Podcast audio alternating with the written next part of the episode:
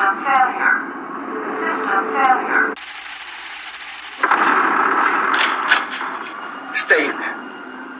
Stay. Michael, What are you, what are you stay in there, Jack. Whatever's going on. Look, I'm going after my son. I'm going after my son, and nobody is going to stop me, okay? Okay, that is my right. That is a father's right. There's another way to go Get about in the damn You're gonna shoot me, Michael? No, but I'll shoot your damn computer. Nothing is not what you think it is anyway. You don't understand, man. You don't have any idea. Now get in there!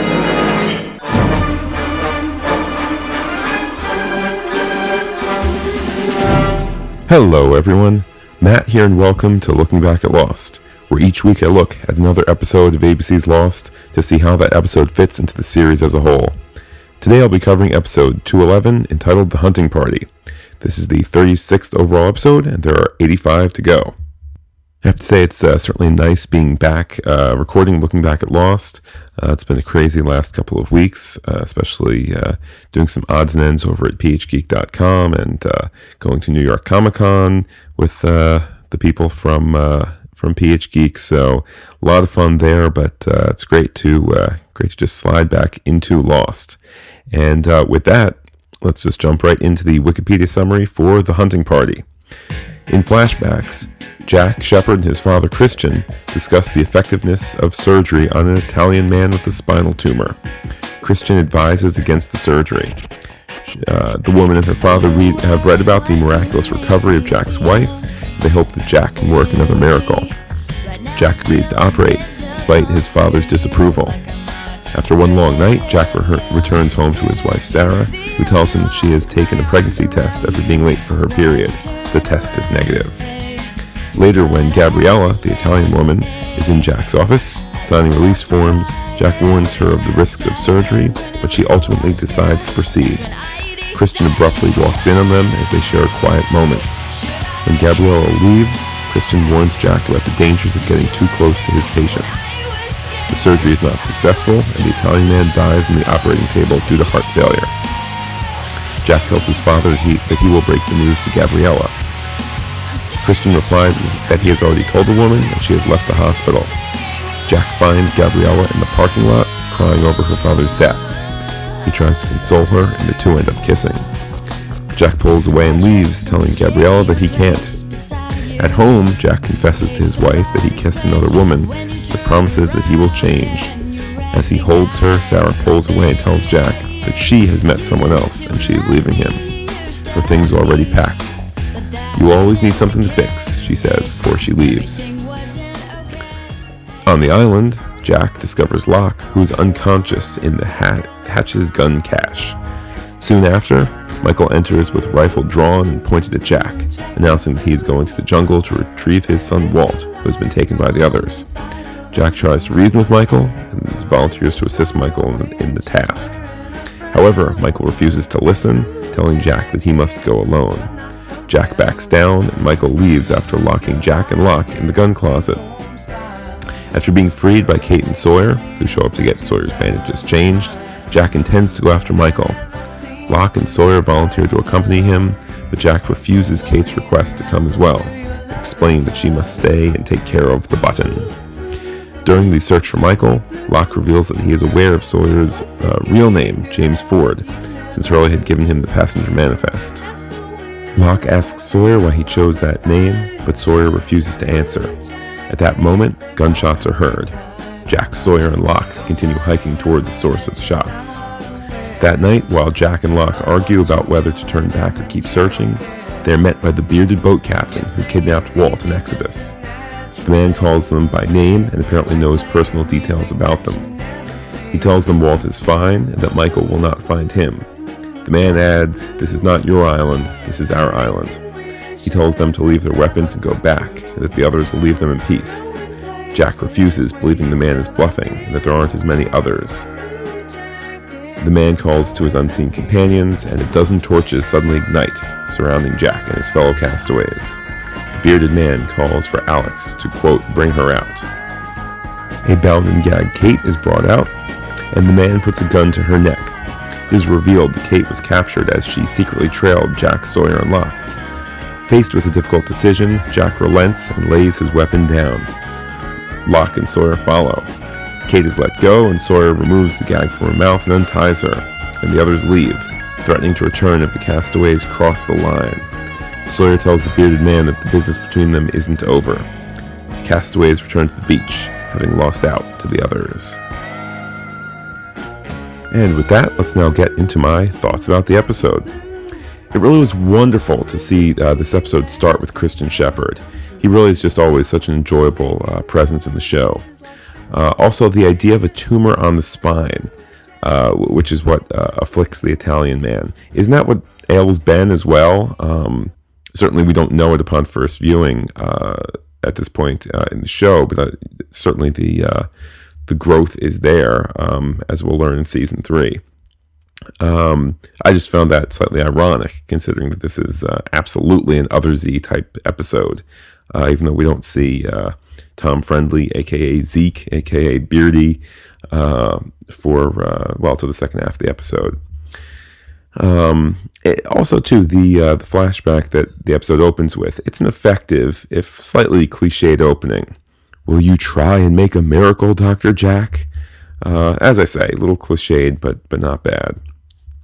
By the way, when the episode uh, uh, originally aired, much was made by, particularly by the Looney Fringe, uh, of of these X-rays being from 16 November 2005. Um, and what does this mean? Uh, sometimes a cigar is just a cigar, given that uh, the uh, the X-rays are also from St. Francis Medical Center West, which is in Hawaii, and the episode appears to uh, have been shot at some point in November 2005. So as I say, sometimes a cigar is just a cigar, and here we just simply have a case of uh, they got a hold of some X-rays, legit or otherwise, from a Hawaii hospital. Uh, when the show comes back uh, on island. Um, that's when it really becomes just a fantastic, fantastic teaser act. Uh, Jack awakens to find Locke gone. Then he finds Locke in the gun closet. Then you have a maniacal Michael pointing a gun at the, the two of them, declaring that he's off to find his son, that it's a father's right. Um, you know, it's it's a high energy start to the episode. It's showing that there's some actual movement to the plot, right? Oftentimes, Lost is criticized for being um, you know, uh, coming up with these things to to delay us. But here we have him actually you know, moving on the Walt front, and uh, and the teaser act ends with two guys locked in a room that they can't get out of. Uh, certainly solid indeed. Uh, with that, the show goes to the title card. Um, and uh, after that, there's a confirmation of just how impossible it is to get out. Uh, that the air vent is locked shut. Locke had thought ahead of this. Um, and the scene ends with the hope that Sawyer will go uh, back, or will come back to the hatch uh, to get his bandages changed. And this is the hope upon which everything is uh, is hinged upon. And with that, we cut to sleeping Sawyer, who kind of then lazes about with Kate, flirting and smoldering, and you know, it's it's this wonderful kind of uh, you know stuck in molasses uh, pace that they then take. Um, it's a the the scene between Sawyer and Kate. It's a great internal scene, um, and it's also, of course, an intentional play against the tension of the plot as a whole. We want them to get to the hatch. We want you know motion here in the in the episode. And you know, I appreciate too that they didn't delay the hatch countdown dilemma too much. The central tension of the episode is Michael. It's not two guys caught in the closet. You know what I mean? Um, anyhow, back to the flashback. Um, it's standard enough that you have Super Jack confident but not overly promising uh, about the prospects of the Italian man. Um, was it bad that I was busy watching the completely stunning Italian daughter for many of these scenes? Um, perhaps Jack was too, since he does uh, admit uh, to being unaware that it was 4:30 in the morning. Um, and certainly as things progress in the episode, Jack's attraction for her is uh, is noticed. Um, anyhow, when Jack gets home, there's some excellent, excellent camera work. He comes into the bedroom, and in a single shot, we see Jack's wife, Sarah, facing the camera, awake. Was she up all night? Was she woken by her husband coming home in the dawn light? Uh, was she sleeping lightly because she was concerned about her slowly disintegrating marriage? All of these questions are on actress Julie Bowen's face. Uh, it doesn't need to be said; it's just there. There's um, there really is there's some wonderful acting from Julie Bowen and from Matthew Fox in these flashbacks. Um, kind of you know above the average of Lost, and the average acting in Lost is still quite good. Um, the scene also gives us that tidbit that she thought she was pregnant, but don't worry, she says it was negative.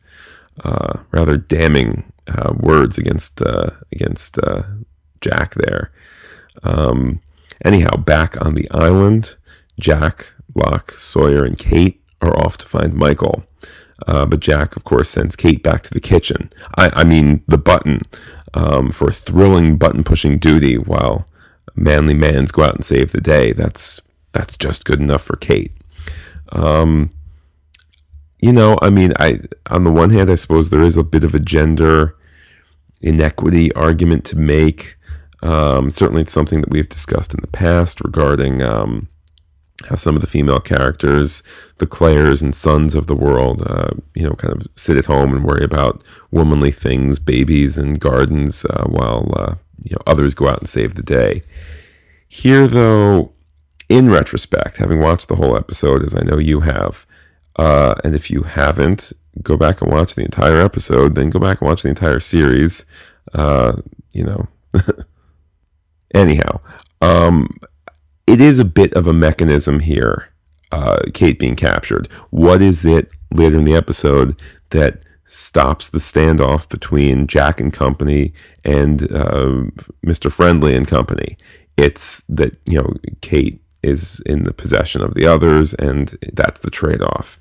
So it is a bit manufactured to, to um, you know, it's kind of manufactured tension, even though, to be fair, there are overtones in the episode of Jack is sending Kate back because he's concerned about her, because they shared that kiss, because he's starting to, to develop feelings for her. Um, and I suppose that's even echoed in um, the flashback and Jack's relationship with women, his concern that turns into a smooch with uh, Gabriella, uh, his uh, disintegrating marriage. It is, you know, there's kind of a, a, theme of, you know, Jack and his women. So it's not entirely gimmicky. I'm just pointing out that the dramatic function is you need to move the Kate piece along so that she gets captured so that you don't have the big others showdown, that you just get enough of a tidbit to to be reminded of the power of the others and then and then back you go. Um, with that, we return to the beach and we see Sun and Jin. Remember them? That Korean couple. They're still in the show, as it turns out. Um, there's some fun interplay concerning Sun nagging Jin to wear a hat, rather amusingly. Uh, turns a bit mother henish when Sun doesn't immediately translate Hurley's news that Michael has left. Uh, it continues when Sun plays the You left me once already, I'm your wife, you must stay card and I don't mean that you know dismissively. Um, I mean, in fact, it's nice to see how far the the women's lib Sun has come in thirty plus episodes. You know, you go girl, you tell him that kind of thing. Um, certainly, it's nice to see the the interplay uh, between the two of them um, and the parity that they have reached. Um, when the camera returns to Sawyer, uh, Jack and Locke there's a nice moment, by the way, where Locke throws a large water bottle to a half unaware Sawyer, who then catches it one handed. Uh, it's a real moment of what manly men do whilst on their manly man hunt. And uh, it's not all just manly man stuff, they also have a, uh, a philosophical debate. Trail's as straight as the interstate. The path of a man who knows where he's going. Where are you going, Jack? Well, let's say we catch up with him. Michael, what are you going to do? I'm going to bring him back. What if he doesn't want to come back? I'll talk him into coming back. this is the second time he's gone after Walt. He knocked me out. He locked us both up. Something tells me he might be past listening to reason. What, you think we should just let him go? Write him off? Who are we to tell anyone what they can or can't do. It certainly is familiar territory. This debate, um, you know, it's it's shades of man of science, man of faith. It's shades of self determination, self rule. Uh, welcome to the wild. Uh, you know, all of this. Um, still, I appreciate it though. I mean, uh, you know, I mean, there is there is an argument to be made that you know no one appointed Jack leader. Uh, if Michael wants to run off, um, maybe there's a debate about whether taking a gun is appropriate. Uh, you know, taking a gun from the group and all that. But you know, if he wants to go off and get himself killed, does he have a right to do that? Um, I'm kind of inclined to say yes. Uh, I mean, surprise, surprise. I'm in, you know taking Locke's side here uh, over Jack. Jack, who, by the way, in the flashback, let's see, he's wrong about um, wrong about saving the Italian man. He's wrong about his marriage and that he's not spending enough time with it. Uh, you know, caring for the marriage, caring for his wife. Uh, when he does decide that he's he's really willing to make an effort, uh, he's wrong about that because his marriage is over because the wife already has her bags packed and uh, and all that. So, yeah, surprise, surprise, I'm taking Locke's side. Um, anyhow, in the uh, after that clip, we go to uh, flashback again, and Jack advises Bella Caliente that it's uh, not too late to go back. He means uh, turn back the plan to operate on her terminally ill father, of course. But uh, I got a kick out of the sound. You know, it's sounding like the "We have to go back, Kate. We have to go back" quote that ends season three. Um, and for some reason, despite Bella Caliente's screen presence, uh, the whole cancer operation story, it just feels a little dry. I mean, yes, it's kind of setting up things at, at home. Um, and maybe that's another, you know, maybe it's another bit of the story too, where you can see the structure to it. Why is Gabriella smolderingly beautiful enough to, you know, have uh, Jack fall off the marriage wagon enough to, to give her a kiss? Um, well, that's just so he can go home and confess it, uh, to be at his lowest low, so that we can then only have Sarah, you know, hit him while he's down and say, I've met someone, and, you know, which we'll discuss properly when we get there. But there's a certain, it's a good episode. It's great when you include the part uh, about the others that we'll be discussing in a bit. It's just some of the joints to the episode are creaky. It's not a creaky house. It just has some creaky corners here and there. Um, and as I was saying, such as this cancer operation story, it's Super Jack getting ready to operate the impossible case. You know, we know he saved Sarah, but you know, so what? If if he does it again, we'll be impressed. If he doesn't do it again, well, you know, even great doctors strike out now and then. Um, there is, though, there's a wonderful little nugget after Christian uh, tells Jack in so many words to avoid getting too close to the Italian woman. Careful. There's a line, son. You know it's there. Pretending it's not, that would be a mistake.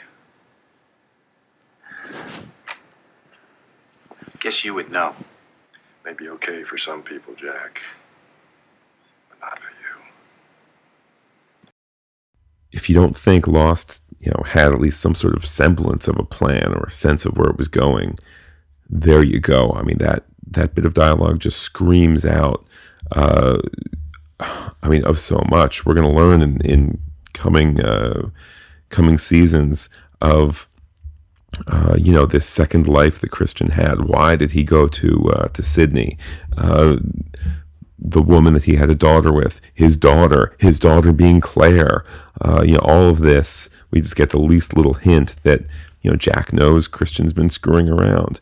And I love Christian's, um, I mean, he doesn't quite dismiss his own actions. He's just saying, I mean, it's almost Christian's dialogue there. It's almost an enviable um, self reflection. Now, obviously, the fact that he's screwing around on his wife and he's, you know, not a great father that's not enviable. But he's reflecting on himself and saying how weak and fallible he is, and saying, You, son, are not like that. You are superior to me in your character. Uh, so, my mistakes should not be your mistakes. My mistakes should not be an excuse for you to make mistakes. Um, and it's just wonderful. And what's that mistake? That mistake is the pregnant woman that Jack has been caring for since moments after the crash. So, uh, just a, a, fun little moment there. Uh, anyhow, we head back to the island for a bit uh, with shots being fired three by Michael, four by the mysterious others. Uh, then we pop back to Jack's flashback. Uh, it starts with him punching the locker, saying, I had it. How subtle. We get it. The surgery failed. Um, the scene after that, it's touching and effective, though. Bella Caliente, who of course uh, only gets the name Gabriella past the halfway mark. She's grief stricken at the, at the death of her father, but also thankful for Jack's efforts nonetheless. Uh, little mistaken emotions uh, and a kiss between doctor and patient, uh, and it's a fun scene. We then find ourselves uh, in the jungle at night, and uh, it certainly appears to just, you know, have us in the middle of some boring Jack wants the impossible and Locke being, is being practical scene, uh, but very quickly it is not that. Don't turn around on me, John. You're not going to get him to come back, and you know Hey, it. You know what happens if we just turn around and go back? We're never going to see him again. And that's going to be on us, on you, and on me. You're exactly right, Jack. But if I were you, I'd listen to Mr. Locke.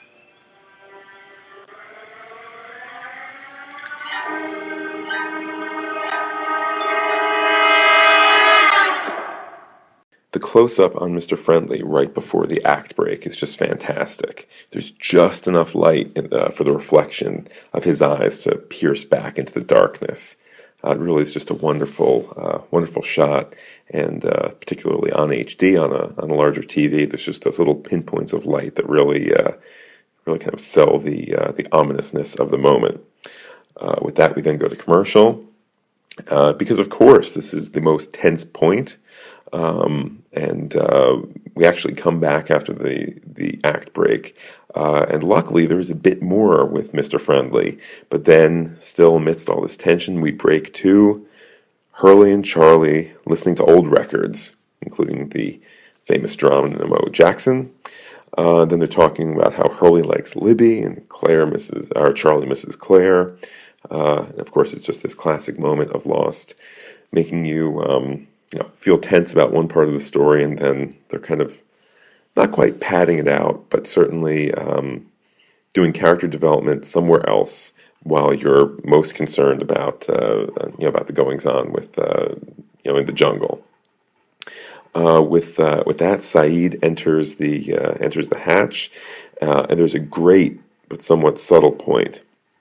Sayid needs to be retold what is going on, and Hurley underscores that Michael ran away, Jack and Locke and Sawyer went after him. Oh, he adds, and Kate too.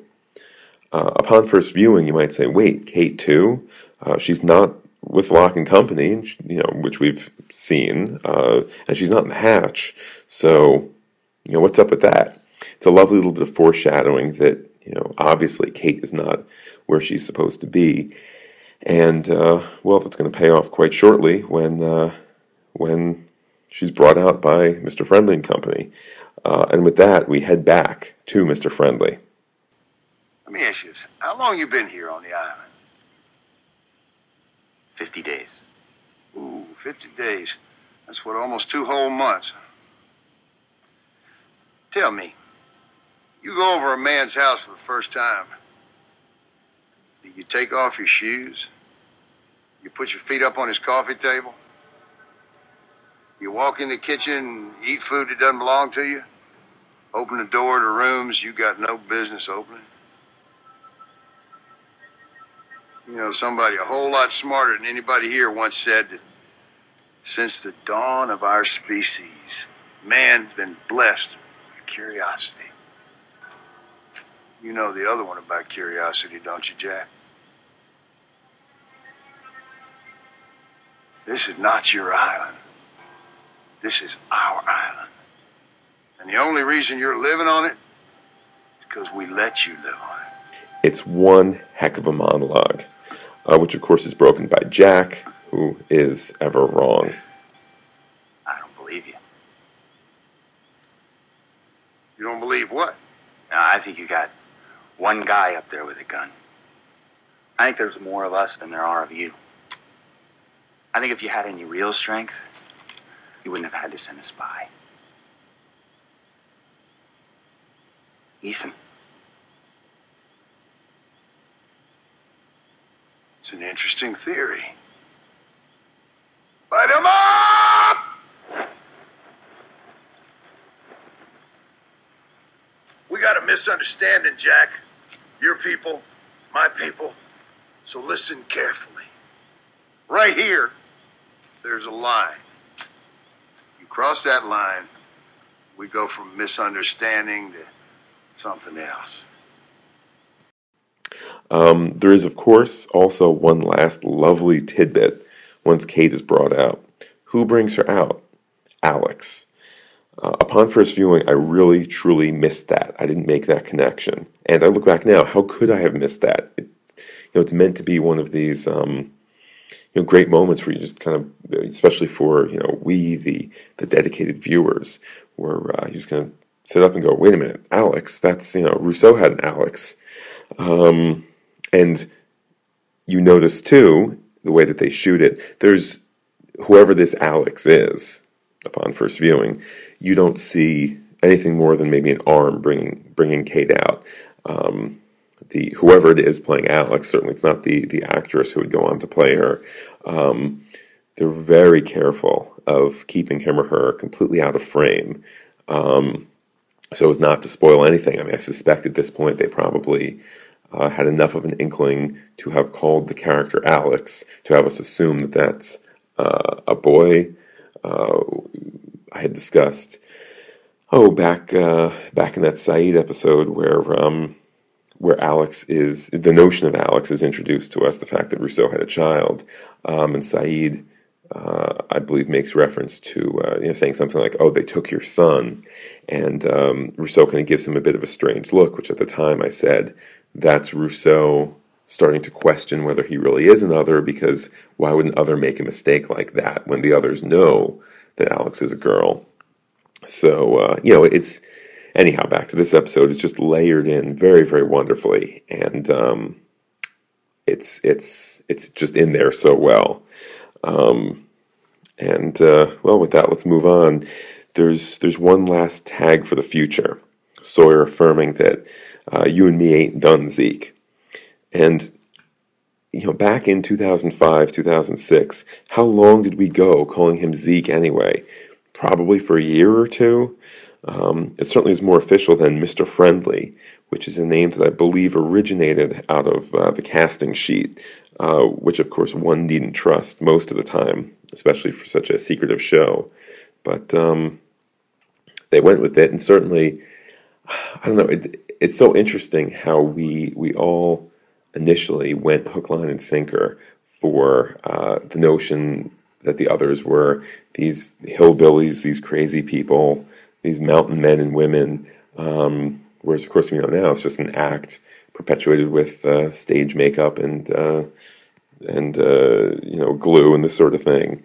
Um, and certainly the uh, you know when you see the others in Othersville in their uh, you know, in their kind of prim and proper community. Um, it's a shocking juxtaposition, to be sure.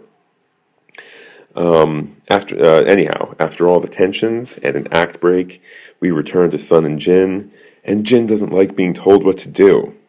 Sun goes toe to toe and reminds him that she didn't like it for four years either. Game, set, match. Jim underst- Jin understands her a bit better. Uh, it's, a, it's a nice scene. There's these nice little bits of character development in this episode that uh, certainly do not advance the overall plot, the plot of um, Jack and company uh, going into the woods to try and find Michael, but the character shading that does go on in the B storyline or storylines, it's uh, it's nice indeed. The um, moving on, the flashback gets wrapped up in its final scene. I love how coolly domestic Sarah is, despite the fact that she really is on her way out of the marriage. Um, it, it's excellent acting. As, as I said before, it's excellent acting out of Julie Bowen playing Sarah. Um, but anyhow, uh, there's the, the comment uh, that Jack and Sarah don't even talk anymore.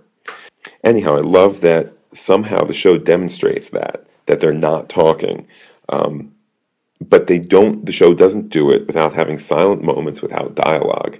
It's just, I mean, it's really an excellent job. They communicate this marriage, which clearly is falling apart, without showing fighting, without showing silence, without showing frowns. Um, it's just done in this kind of. They're turning the color down. They're turning the heat down, and it's uh, it's communicated effortlessly and wonderfully. Uh, then, of course, too, speaking of marriage, there's the added irony that Jack declares he's going to fix his marriage, work less, talk more, love better, only to be told that Sarah is already packed up, ready to go, only to be told that Jack's emotional mix up, where he briefly kisses Gabriella, which of course is wrong to be sure, but it's not a huge wrong in my book under the circumstances. Again, I'm certainly not condoning it, but so anyhow, there's this irony on top of irony that uh, Jack's ready to rededicate himself to the marriage, but Sarah's packed up. Jack has had uh, the the emotional mix up. Uh, certainly a, a short term mistake, regardless of how large the mistake was, in kissing Gabriella, only to find out that Sarah has had an ongoing relationship behind Jack's back and one that has now blossomed to this point. Um, as Matthew Fox cries, it it feels real. It really does, as real as any acting the show has had thus far. Um, and I know that I have kind of used real a couple times here uh, to describe it, but the authenticity of it really is fantastic. Um, you know, I'm hard on Jack, and uh, hopefully less so on the actor, but this is fantastic acting out of Matthew Fox. Anyhow, back at the beach, we check in with Claire, who's happy to be away from Charlie. We check in with Charlie, who's sad without Claire. We check in with Ana Lucia, who's settling in with new friends, insofar that Vincent is a friend. And then, uh, checking in with Ana Lucia, we got one final zinger from Jack. Sayid tells me that you're a cop. I was a cop. Can I ask you something? Shoot. How long do you think it would take to train an army?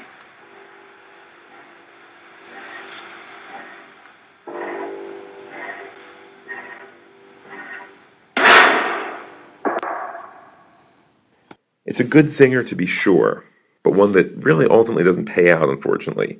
Where's the giant army? Where's the push back? Um, it's a rare moment in Lost that works better the first time. Um, I, I don't know if this was just something, you know, a, a direction that they abandoned, but um, c'est la vie, c'est la vie. And uh, with that, the episode has ended, but of course the podcast has not. Let's take a look at Lostpedia to see what little bits and pieces I've missed. Lostpedia says that the events from this episode are revisited from Michael's perspective in the episode Three Minutes, uh, which certainly is a neat episode to watch because we do, well, we do see it from another perspective. Lostpedia also says this is the last time Harold Perrineau, who plays Michael, uh, appears for eight episodes. They also say that while Kate is being held by Tom Friendly, he presses a gun into Kate's neck, and you hear the cocking sound of an external gun hammer by the thumb of the hand gripping the weapon. This is not possible, says Lostpedia, as his gun is a German Luger P08 pistol, and they do not have external hammers, and as such require two hands to cock the slide.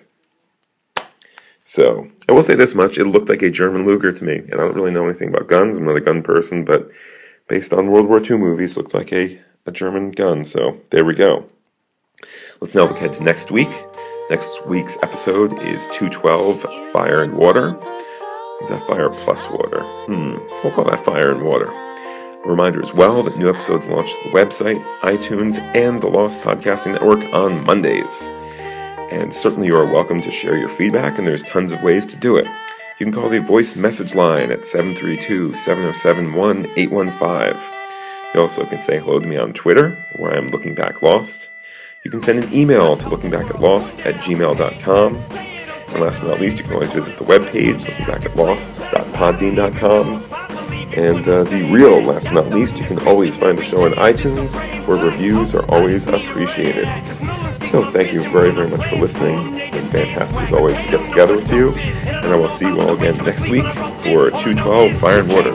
Take care and bye bye.